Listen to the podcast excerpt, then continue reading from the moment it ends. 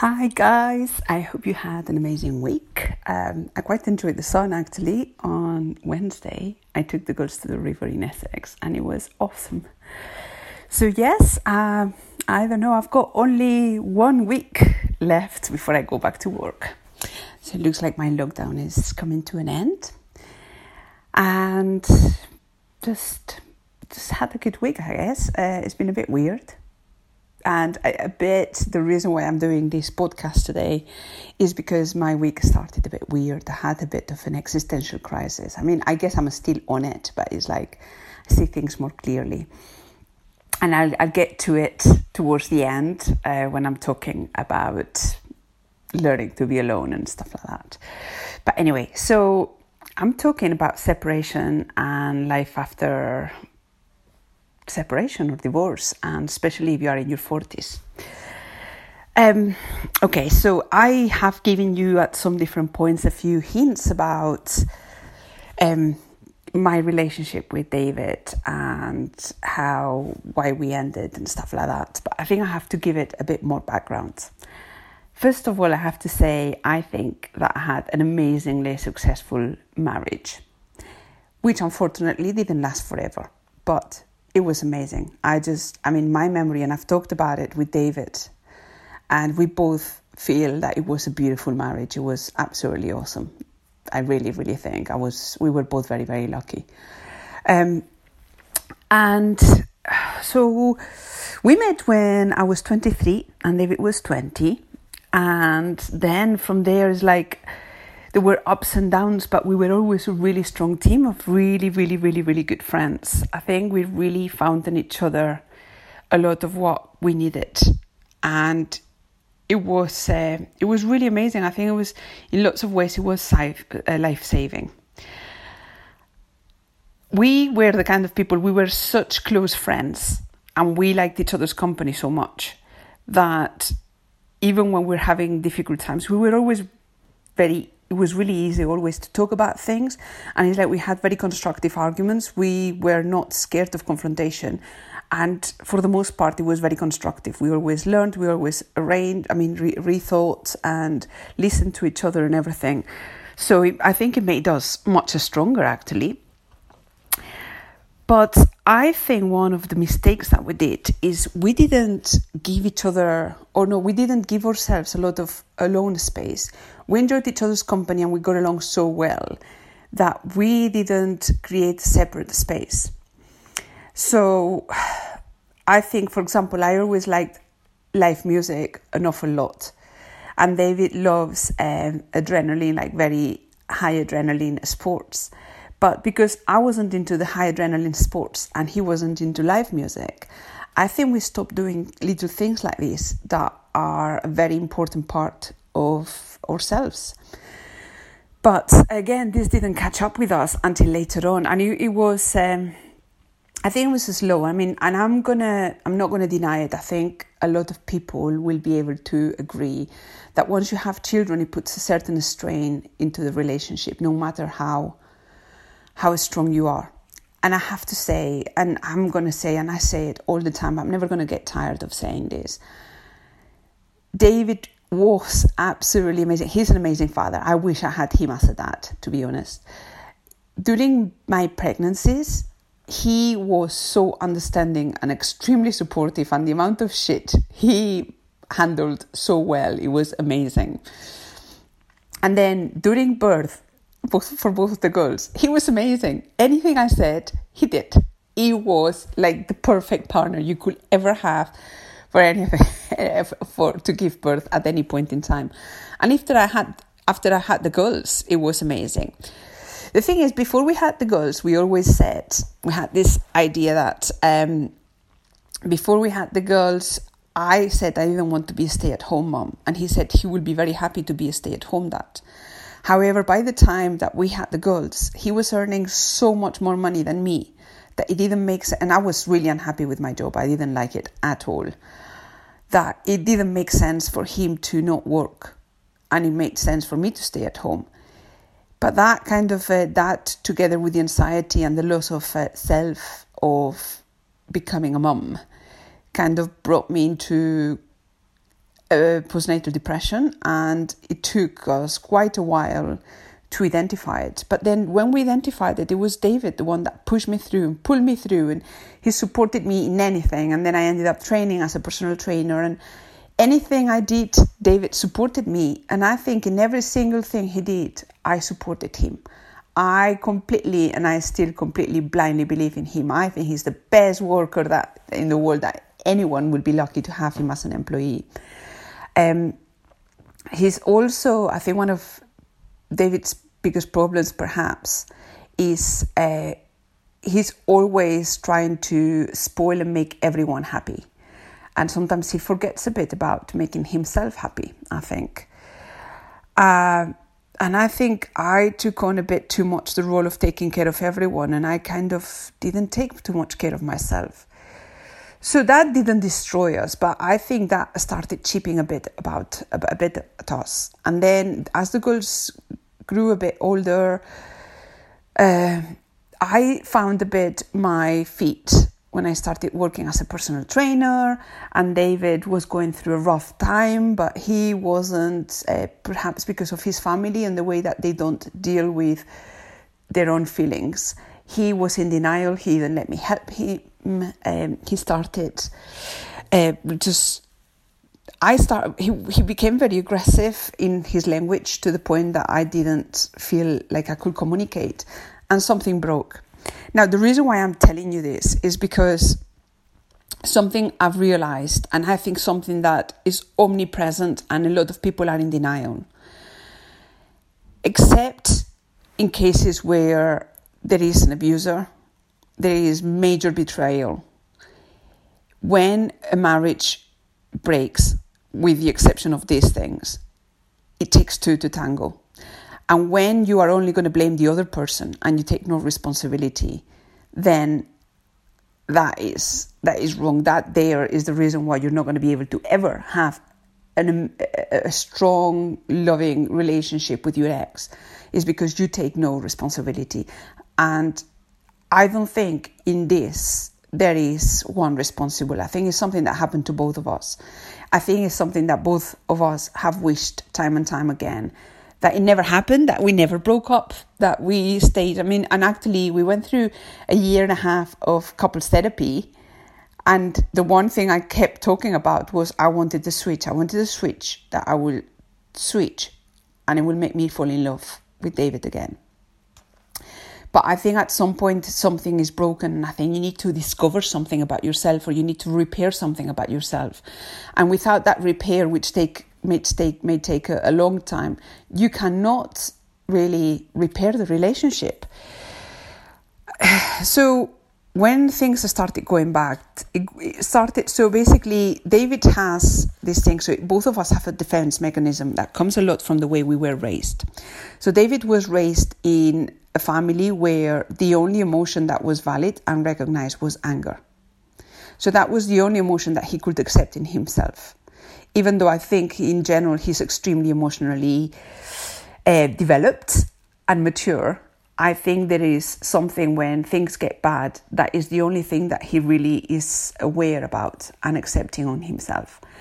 And I am someone that is not uncomfortable with confrontation and that is someone that I am. I think we can all be different and we can all disagree and we can all confront it and we can all behave in lots of different ways. But the one thing is when I think I am not being heard because I was grow because I grew up with a mom that shouted at me and did not hear me or listen. She, I was this is like a dictatorship one way. It means that when someone starts talking to me in a way in which I don't feel able to respond, I isolate, I separate from that person emotionally. I close off because it's a protective, it's self protection. So both of us, when things started going bad, started putting these shields of self protection. And it's a shame, I think, because perhaps if both of us had lifted those two shields or had dealt with it in a different way, perhaps we would still be together. But this chipped away, and it took about now a year and a half for me to confront him and say, we need couples therapy. And uh, it took me a while because first he got really angry at me, but eventually he agreed. But then there was a process, and then I was suddenly going to therapy full time. And he was rejecting too, although the, the therapist had suggested that he will get his own therapy. He rejected it uh, because, and I understand this because of the background. And I think it's really, really important when we anal- analyze why we behave in certain ways and why we are a certain way and why we react to things in a certain way we're not evil. Nothing is simplistic. It all comes from our background and the experiences that we have lived and the way we have grown in our childhood, in the environment in which we, had grown, and how we learned to deal with things. And I think this is really important. And this is not to complain about our parents. We all have our traumas. I think both his parents and my my mom uh, they, they had lots of issues in themselves. And unfortunately, they're a generation that is doesn't find it easy to deal with any of these things. Therefore, they just like they're like bulls and they just straddle along and just along and just uh, just they just deal with things with their head first, head first and destroying everything on the way, just to be able to carry on forward. Um, and we are the consequence of this generation. So you could argue that it was their parents that really fucked up, which I actually think is probably true. Um, I have to say that I believe that both me and David were loved very much. I just don't think that our parents knew how to love in the right way. And I'm not saying that David or I or anyone in our generation got it right, but I, I do think and I do hope that we get it. We're getting it much better than our parents did. And that with each generation we improve our parenthood with more self awareness of it. But anyway, so I think um, well, we went to couples therapy. Uh, eventually, David realized that he needed to go to therapy. But I think by the time, by that time, it was perhaps too late. And David and I worked so hard at couples therapy, so, so hard. Because I think what we realized is that, I mean, and I have to say that we went from being best friends and being able to talk about anything, which we are doing again now, to suddenly it was like one was speaking Russian and the other one was speaking I don't know. Uh, I don't know uh, any any any crazy language. Brazilian. It was really like completely different languages. And I remember these conversations in which it's like we we are not hearing each other. We don't understand each other at all.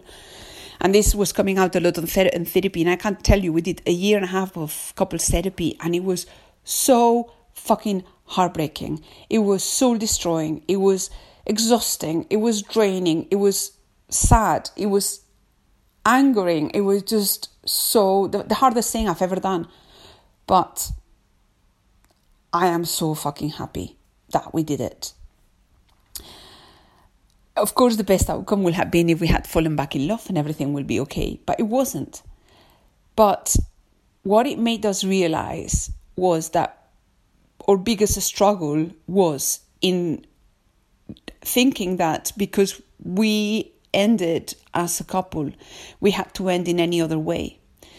And after a year and a half of couple therapy, we decided, after trying on a romantic date, not doing very well, we decided to separate.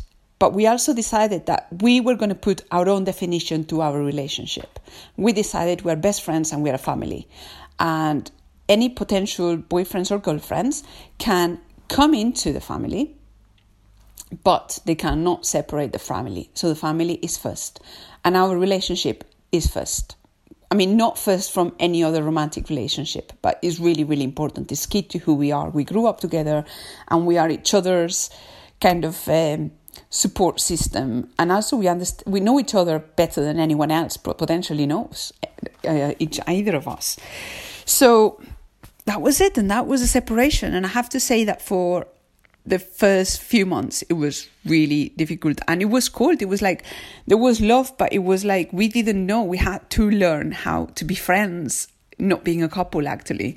And that was very interesting. And then at one point and i think it was when david told me that he was dating chris i think that was the point in which we realized actually yes we are best friends. Which is not a couple anymore and when people ask me, I mean, and I know lots of our friends have struggled a lot and saying, but maybe you'll get back together. I think you'll get back together eventually because you're such good friends. Or are you not jealous? Are you really, really not jealous? And I'm, no, I'm not really jealous. I am very protective of David. And as much as I like Christinet, I am first for David. I'm always going to look up for David's happiness and welfare first. Um, but I am not jealous and I actually want him to be happy and I want him, whoever makes him happy, to be happy. And, um, and that's it and I'm just happy that I've got my best friend back. But yes, I think a lot of people are really scared, and especially I think it comes more from men that they're really, really scared of going to couples therapy. I also think that uh, another thing is there is a lot of talk about men saying how women use sex against them. And I, I, I want to talk about this, and at some point, I think I want to talk about sex. I'm going to do a whole thing, or well, there's so many different things that you can talk about sex about but I mean, I want to talk about sex uh, in a man. I mean, how men view sex and experience sex, and women view and experience sex. But I think, and I, I explained this to David quite a few times, especially after we had the goals. So I think that in a relationship, for women, or even even if it's a one night stand, for us, woman sex uh, is not such a, a physical thing. It, there has to be a combination of intellectual being in an intellectual place mentally in which you are your brain is enabling you or wanting you to have sex. There's the emotional side that even you, if you don't have feelings emotionally you have to connect with that person in a way that is it makes it sexually comfortable. And then there is the physicality of it. And i mean and you're talking with someone that is very liberated and i will say that i'm quite promiscuous and all of that. But even then i still think that you need to have all of these things. You need to have the mental the emotional and the physical side. If one of these things is very out of sync either sex is not going to be good or you're going to reject having sex this is why no matter what happened when a woman says so no matter what happened 10 seconds before, if a woman says no, it's no. And this is because one of these things is thrown off balance. And no matter what, that has to be listened to. Anyway, I, I just I just went a bit off tangent here. So um, why am I saying this? Why am I coming to the sex thing? Oh yes, because basically um, I think um, with any relationship, there are moments in which yeah, because I mean, we, do, we don't use it. The only problem is if something is not functioning, a man still needs the physical side of having sex, and he can disengage in, in most of the other ways. And I think this comes from a lot of what is in our nature as men and women. And because I always say, we, I, I don't believe in equality because I think we are different. And I embrace those differences. I believe in equanimity. We are the same worth, but we have to appreciate those differences. And the fact is, if you piss me off, I may not feel like make-up sex if I don't feel that the the resolution has happened or I don't feel the emotional connection at that point or if I feel drained and actually I may feel completely out of it for something that has nothing to do with the relationship. I may be feeling so shit about myself or about something that happened that has nothing to do with my partner. That that doesn't mean that I don't find my partner attractive and that I'm not emotionally attached to them. It just means that sex is not there for me because emotionally or intellectually I am not there or maybe I'm just physically too exhausted. So about the thing of, and I mean, and I have to say that although I think David and I had a very healthy sexual relation, sex life, there were lots of moments in which there were dry spells, and usually David will be able to agree that the dry spells came with me being so miserable and stressed at university that I couldn't cope, uh, me being so exhausted and anxious about after having the girls that I just couldn't cope. Me being so tired with having two toddlers that I was too tired physically, even if I wanted to engage. And I always said to him, "Look, if we ha- could have it during the day or in the morning, it will be fine. But the problem is at night. By the time we get to bed, I am so tired." And I don't know. I think it's really important for men to hear this. That um, is is what at uh, in in every single level, men and women, the way we can approach sex is very different, and it doesn't mean that women are using it against men. Although I can also see certain circumstances when there is a lot of chauvinism in a relationship when a woman will use it. But I don't think it's the case in most relationships. So I think um, I am actually a bit lost here because I can't remember exactly what I was what I was talking about this thing about women using sex. But anyway, I think I've made my point. Now, the other thing I have say I have to say is that for a long time during our crisis and once we were in couples therapy, so often I didn't see a way out, and I kept thinking about separation and what it might mean. And we have to realize a few things. As I mean, David has supported me financially always. Um, he graduated his first graduate job. He paid for my degree. I hated my degree. I probably did it, chose it a bit pressurized, not because he put a lot of pressure on me, but because because he was giving me the option. I felt like I had to choose something reasonable, and I think that was potentially a big mistake. And he's not, he's not to blame. I probably I am to blame, and just and that's it. It's, it's a decision I made, and that's it. So I was never really happy in my career. And then I we had the goals. So then with my second one, there was the opportunity of uh, redundancy, and I realized I didn't want to work in a, at an office anymore. So I stayed with the girls for a while, and then I did courses because I wanted to do courses, and I started businesses. And David supported me through everything. But I was there so that he could work, he could travel for work. I was there when he was tired. I was making him dinner. I was there to give him a hug. I was there to listen to him when he was pissed off or burned out by work. I was his support system. We were a family and we were a team. And he was going out there to work, but I was working in the house for the girls and for the family. And I was the carer of the family. I think it's really, really important. And you have to think that I'm a feminist and I don't enjoy staying at home. But I think a lot of the time we forget the fact that to a certain point we may be neglected on our own careers because we feel this instinctive responsibility to take care of everyone in our family, of our kids and our partners. And I like I loved personal training, but what I realized is that there was a combination of factors. It was like I really, really loved working at the gym as a personal trainer, but towards the end, with the stress of my relationship with David not working very well and us not being able to communicate very effectively, and personal training being most of the clients being early morning and late evening, what I found is that suddenly the girls, I saw them so stressed. And it was because David was working late, we were arguing a lot, and I was hardly there. We never knew when I was going to be there early morning or late evening. And it all became so stressful. And together with the, the, the, falling down, I mean, the crumbling of our relationship, it was really, really hard. So I think sometimes I feel like, oh, I should have pushed more to work myself.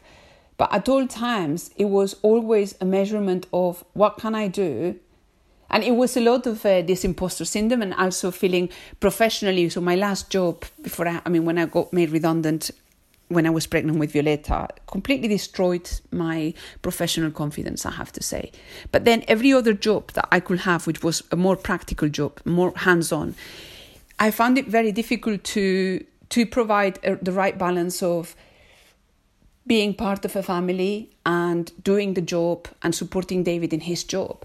So, although sometimes I feel like I didn't work enough and I didn't support financially the family enough, I also think that at the core of it, other than professional um, lack of confidence, there was a lot of thinking, but the family has to be balanced and in equilibrium. And every single time I went to work, the happiness that I was getting and the satisfaction I was getting from my professional life, I saw a decline on the balance and the happiness in my family life. And I think that is something that I don't know whether other people could see, but it was something that I felt a lot. And it made it very difficult for me to commit completely to anything. So, there,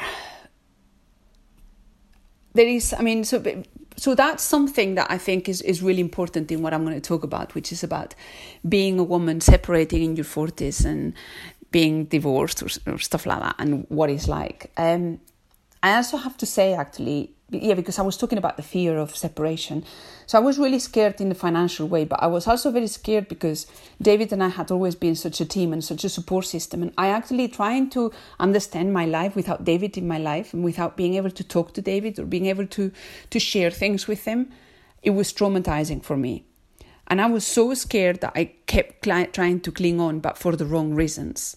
And perhaps if I had let go of that fear, which is easier said than done, and I had just uh, just try to work it out just to see if it could be worked out, perhaps that would have made a difference. But at that point, all I was scared was how is life going to be without David? How outside of David, what what's going to happen to me, and how am I going to live without him as part of my family, as my best friend? Um, but I have to say that that fear is massive and is massive until the moment you decide you're doing it. And once you do it, you realize the release and the relief and the suddenly sudden acceleration of losing that weight of your shoulder. And I think is both the same for him and for me because we've talked about it, and he also had that fear, and then the relief was massive.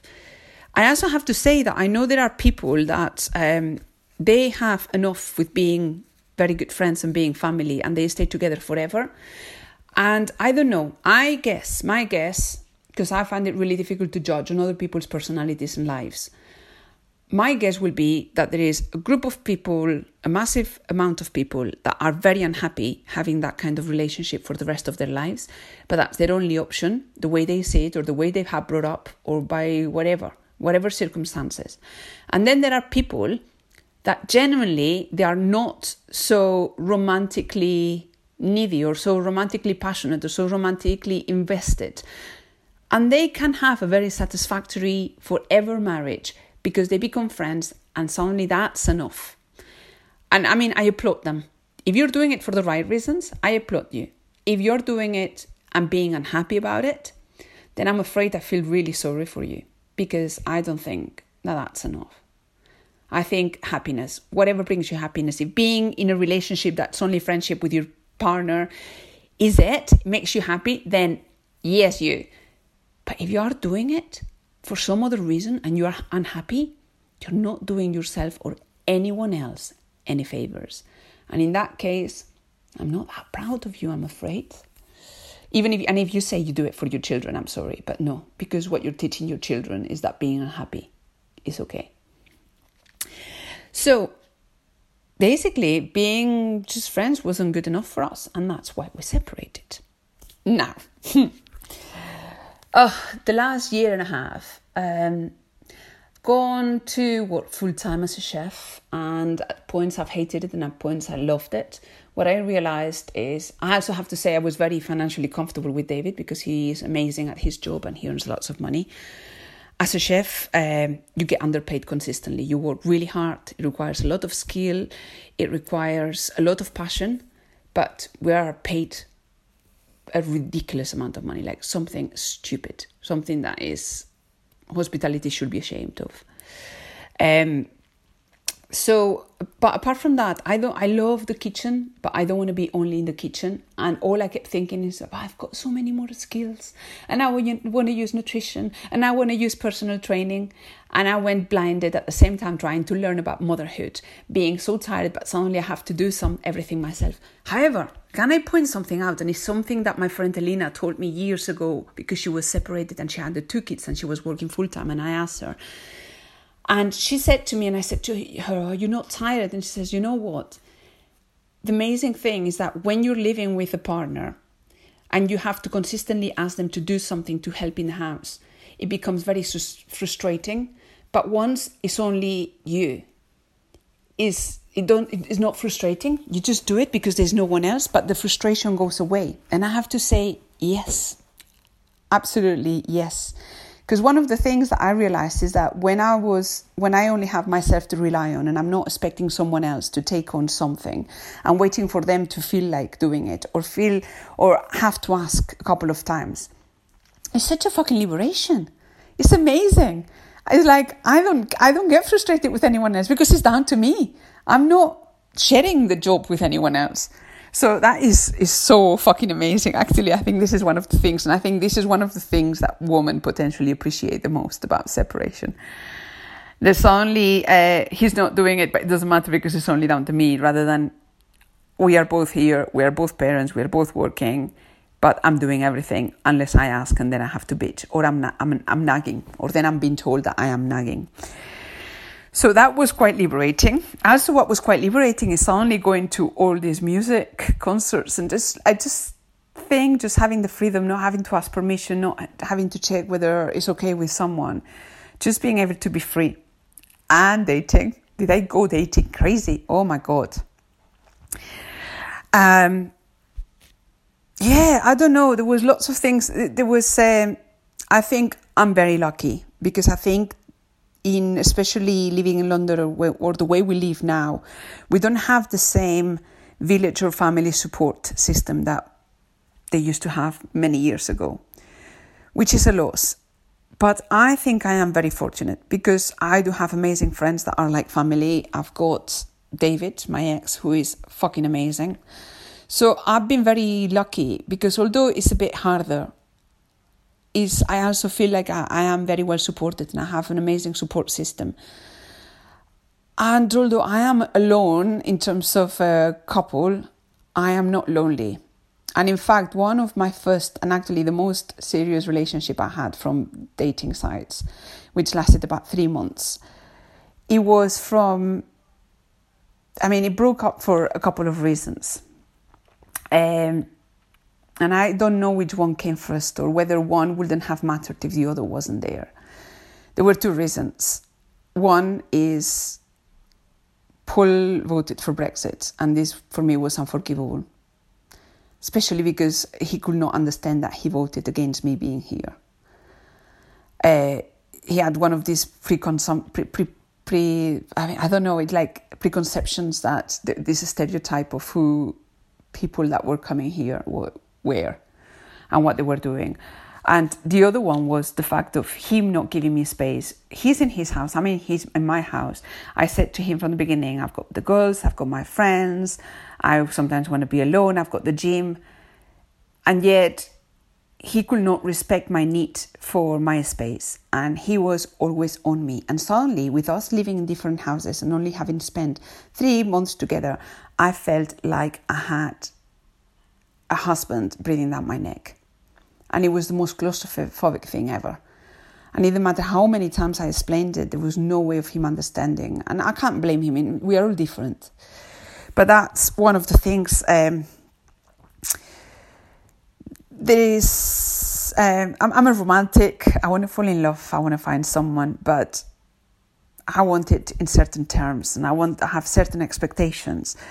I want support and I want to someone to take care of me and not be the only one that takes care of someone. And I guess also because David spoiled me so much, I was never spoiled until David, and he still spoils me. I want someone to spoil me again, but I want to spoil them too, which I think, hopefully, I also do. And the companionship and stuff like that. But, guys, what I've realized, and this is part of my existential crisis, what I realized is that my job right now is learning to be alone, learning to be in a relationship, in a very happy relationship with myself, is to understand myself, get to know myself, accomplish things that I want to accomplish for myself. And only when all of these things have happened and I'm not desperate to look for support, care, love, companionship, and being spoiled by someone else, when I can provide myself with all of this, will I be able to find the right person? Or maybe I don't even have to look for them then. Then that person just, we find each other. But yes, I think this is something that, yeah, okay, so if I have to give three bits of advice to anyone in a similar situation or who can ever end up in a similar situation or who is a bit lost at the moment is one if you want to have a happy loving relationship with your ex or your future ex or with whoever you end up a, a, an amazing relationship with take responsibility. Always take responsibility, admit to that responsibility, and work with that person and communicate, even if it's towards ending it. The second thing is find yourself and listen to yourself first. Learn to be alone and learn to have a good relationship with yourself. And third is don't let the fear get in the way of anything ever. And this is it. And I hope, I don't know, I'm so passionate about this. And it's like, it's been a bit of an emotional, like, I go from sad to happy. I hope that I've helped you in any way. Again, I would love to, for you to tell me of any thoughts and experiences or anything that you may have. You know, I'm on Instagram as uh, Raw Womanhood Podcast. I'm on Facebook exactly in the same way. You can follow me or subscribe or share. I'm on iTunes, I'm on Spotify, and on SoundCloud. And guys, keep looking for the silver lining and be very happy. Have a nice week, guys, and be safe. Bye.